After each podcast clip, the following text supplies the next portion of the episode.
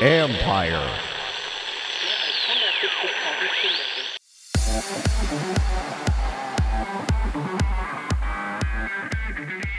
The scoreboard reads Time to get into the sports betting game. Where we started and where you'll see the integration first is content is without a doubt a driver. There's no argument of that. Um, but where people live in our app on a football Sunday is in the box score. That's Aubrey Levy, Vice President of Content and Marketing at The Score, where they are going all in on gambling. This is the Future Sport Podcast. I'm Bram Weinstein.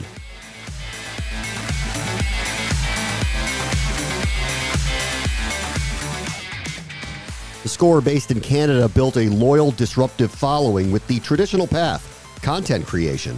Now they have decided that the business would head directly into the new frontier, even as the new frontier isn't quite settled the U.S. betting markets.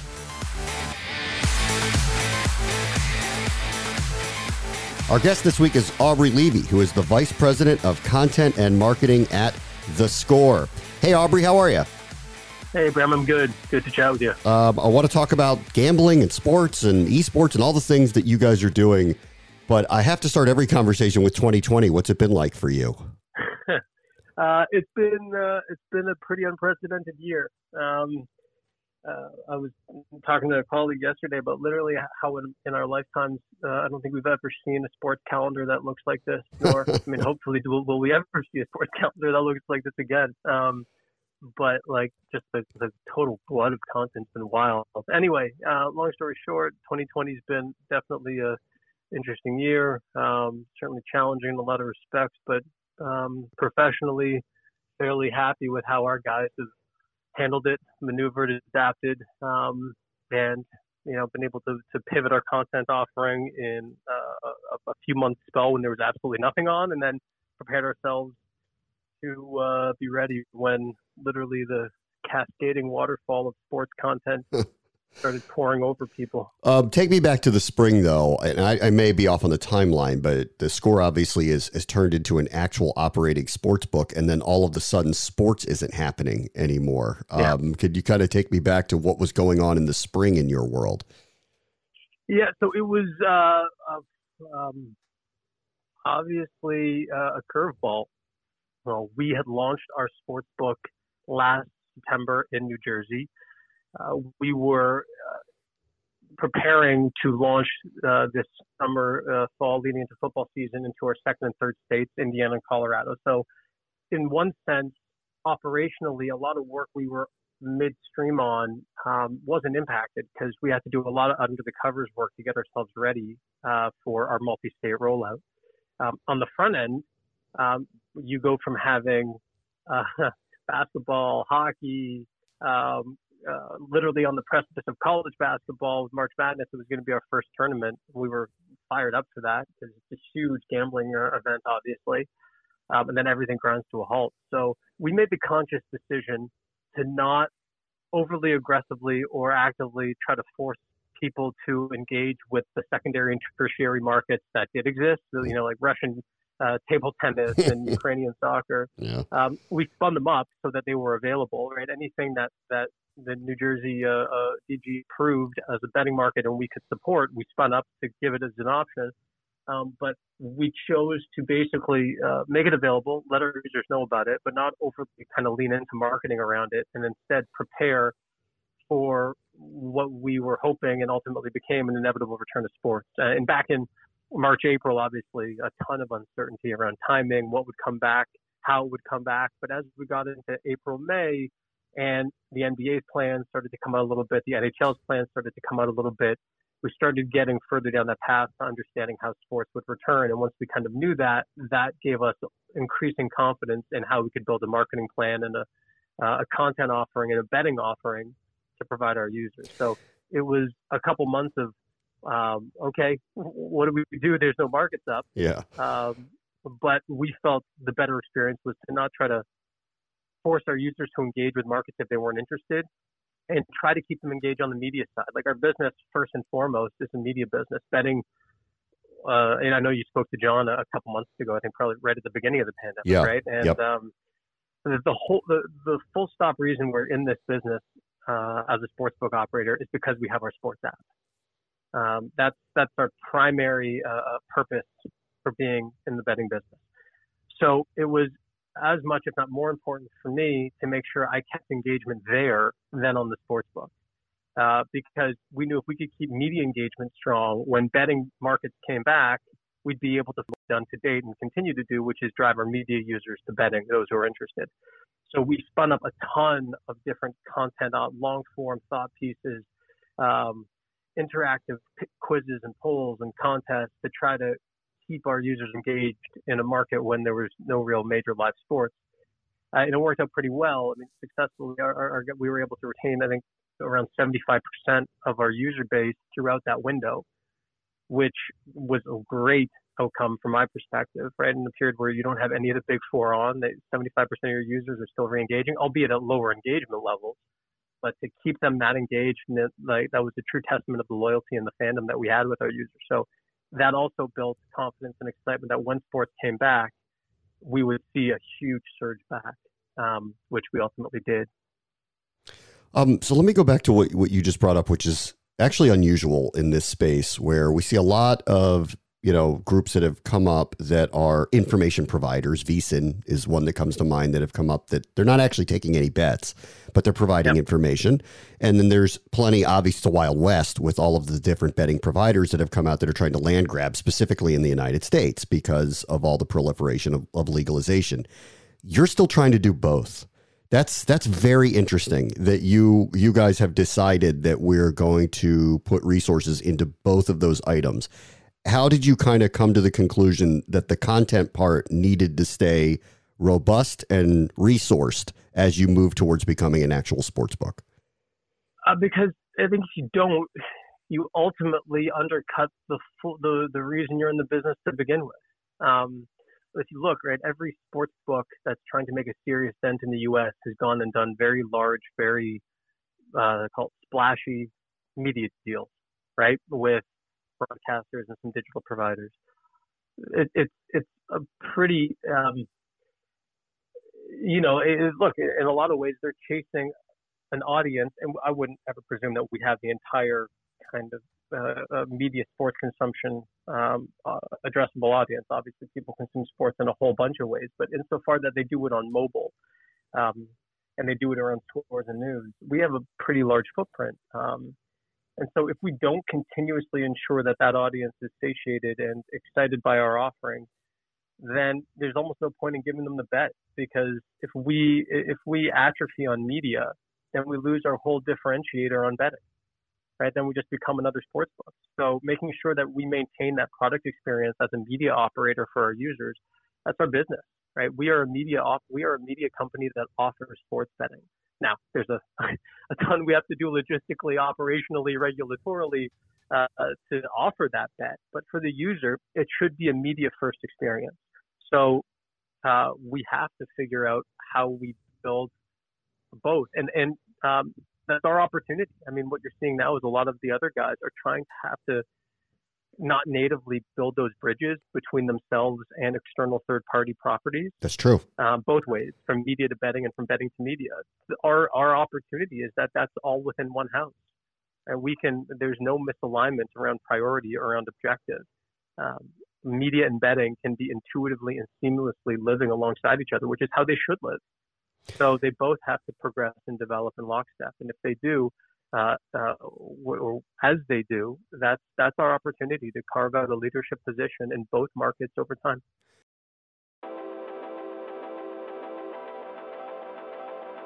This is this is really interesting because I really want to hear your point of view of this because all of the major broadcasters, the big question is, how is their content going to be tailored to incorporate gambling information? Um, and so, and therefore, the content experience, how is it going to change for the user as gaming and mainly gambling gets incorporated? For you, did it directionally at this point change how you view putting out your content? Are you now incorporating more gambling information? And are you changing the style of content that you were already providing before you became a sports book? The quick answer is is no. It's, it's adding without subtracting, and the opportunity why that's that's maybe easier for us from a a product offering perspective is because we're not a big national linear broadcaster.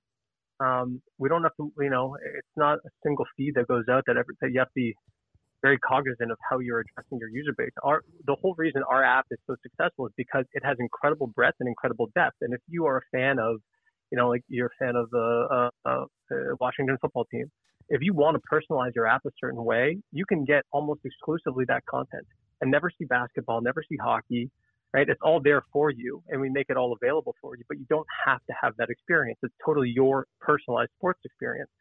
So we went to great lengths as we started introducing what we call our fuse integrations, which are the integrations of betting touch points, content and product driven into media to make sure that they were prominently available, easily accessible for users who want betting content and want betting and that we did not piss off the users who don't. and we made it totally out of their way. Because at the end of the day, like we just said, we can't you know, we can't ruin the experience if you're not interested in that, interested in betting right? And because we're we're a, a, mobile app as our core offering, we can deliver that level of personalized experience in a much easier way than you can on linear, um, uh, or even on other some other digital channels. And ultimately, from why I think I get so excited, we get so excited, is because betting is going increasingly mobile and in play. It's been happening that way for a long time. So even if you're getting broadcast exposure, and trust me, I would love broadcast exposure. none of our, our big linear competitors are going to give it to me, but I'd love to be able to have scores shouted on Monday Night Football. Of course, who wouldn't? Right. At the end of the day, you have to step that through from a product experience, which is increasingly mobile. So yes, I, I can't get that upstream to the top of the funnel to talk to the to, to that audience necessarily that way, but I would much prefer to have the audience where I have them in such a personalized, customizable way. So I can give you exactly the experience you're looking for, uh, which will be totally different than somebody else who's also using our app. So I wonder how integrated it is at this point. Um, is it if you were the score puts out a piece about whatever game that is coming up, and there are advice or offerings or all of these things that people are talking about, right? That is in the content space in the midst of that reading that story can i immediately click on this piece of advice and make that bet? Is it is it that seamless at this point? So it, it's where we've started and where you'll see the integrations first is content is without a doubt a driver. There's no argument of that um, but where people live in our app on a football sunday is in the box score. Yes they'll read preview articles they'll get information but then pregame and endgame they're in that box score so if you're on iOS and you're in market with us, you'll be able to see uh, whether it's New Jersey or Indiana or Colorado. If you're sitting on a box score, you will see live odds updating there in real time as you follow that game, and that information is flowing in, right? Scoring updates, injury reports, um, breaking editorial. You will see those odds living right there in real time, uh, and moving basically sync like, the, the world of, of media media data, betting data, so that in literally under five taps, you should be able to get you, a you can start to build your bet slip right from that box score page. So you don't ever have to leave the media experience to actually start to build your bet. Only in that last mile, when we actually need you to place the bet, we need to authenticate you into the betting app, where we've done all the heavy lifting around KYC, making sure you're in state, all the regulatory stuff that we have to do before we can take the bet. But we take you as far down that funnel as we can before that bet, and then we get you over do the authentication we need, which is uh, as quick and seamless as it is in any uh, than any betting app I've seen in market. Um, you get your bet placed, and then we get you back to the media app so you can keep following. So you'll see us start to do more and more and more, actually showing markets within editorial. That's a hundred percent stuff that we will be doing. Um, but where we started is where we see, you know, a, a ton of our user engagement, which is in and around the live game experience. So you guys have bridged a couple of gaps here. Um, what are you not doing at this point that over the next one, three, five years you'd like to see the score be able to do for its customers? Oh wow! I mean, I'd like us to be national. Today we're still regional, obviously. Um, I'd, I'd, love to, you know, over and I have no question that'll happen because you see more and more states rolling out. So yeah, we want we have to continue to expand our footprint, which is happening. We have market access to a, a ton of states and, and exploring new opportunities all the time. States are rolling online now at a quicker pace than pre-COVID. Um, a lot of them, I think, are realizing they want tax revenue that, that sports betting can provide. I think you'll see us go deeper and deeper with these betting offerings, uh, or sort of betting integrations, um, to make that experience even better for users. Um, and then, what does that mean for five years from now? Oh my God, I don't know. I mean, there's a whole other conversation that we should touch on for a few minutes about esports. I think esports betting today in the United States is a totally nascent market. Um, and uh, give it a few years' time, I think just given the consumption of esports content, you're going to see esports betting become a real material business in the U.S. And when that happens, our strategy is the same, though our offering is a bit different on esports. It's a content-driven offering, um, largely around video. Even confidently, we're, we're, already confidently the largest esports media player in North America. Um, when uh, you know, I've, I've, the focus there is continue to build upon that, and then when esports betting becomes a material opportunity, do the same thing on esports and drive our users from our media footprint to our betting footprint. You know, it's funny I, when anyone you know questions the integrity of the traditional sports. I just laugh at them, you know, because I, I know better, and I'm sure you know, like we've just been around it. Um, but I, I'll be one of those critical thinkers who goes, esports integrity. Uh, is there any concern on your part, considering how nascent it is, that everything can be monitored correctly as a betting market emerges here? Yeah, I mean, I today potentially in the fullness of time, no. No, I mean it. It. It. You've seen a lot of cleaning up already happening. Um, you know, there's there's been this whole underbelly of skins betting in the esports world, which is basically virtual goods that are essentially traded like betting betting markets or used as uh, as as currency for betting. Uh, the publishers have cleaned themselves up a lot on that, um, and I think as uh, put it this way, before they're already getting regulated in certain states um, across the U.S. Those states do pretty good diligence on how these games are tracked, um, how they're settled, any any potential vulnerabilities. So uh, I, if those if these markets are getting through those states' regulatory bodies, it gets me fairly confident that that uh, it's, it's getting pretty buttoned up. Um, so I think the bigger issue, honestly, is adoption and understanding of what the games are. Yeah. Um, and how to bet on them.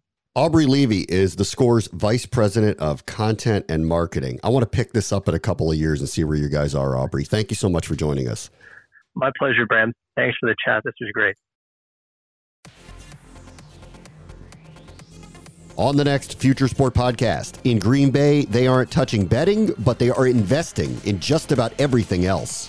Not all of our companies are housed here, uh, nor do they need to be for us to invest in them, but the ones that are here um, we definitely have the ability to kind of day by day, you know, um, help mitigate risk for them, help uh, connect them with with uh, additional needs that they may have or additional connectivity.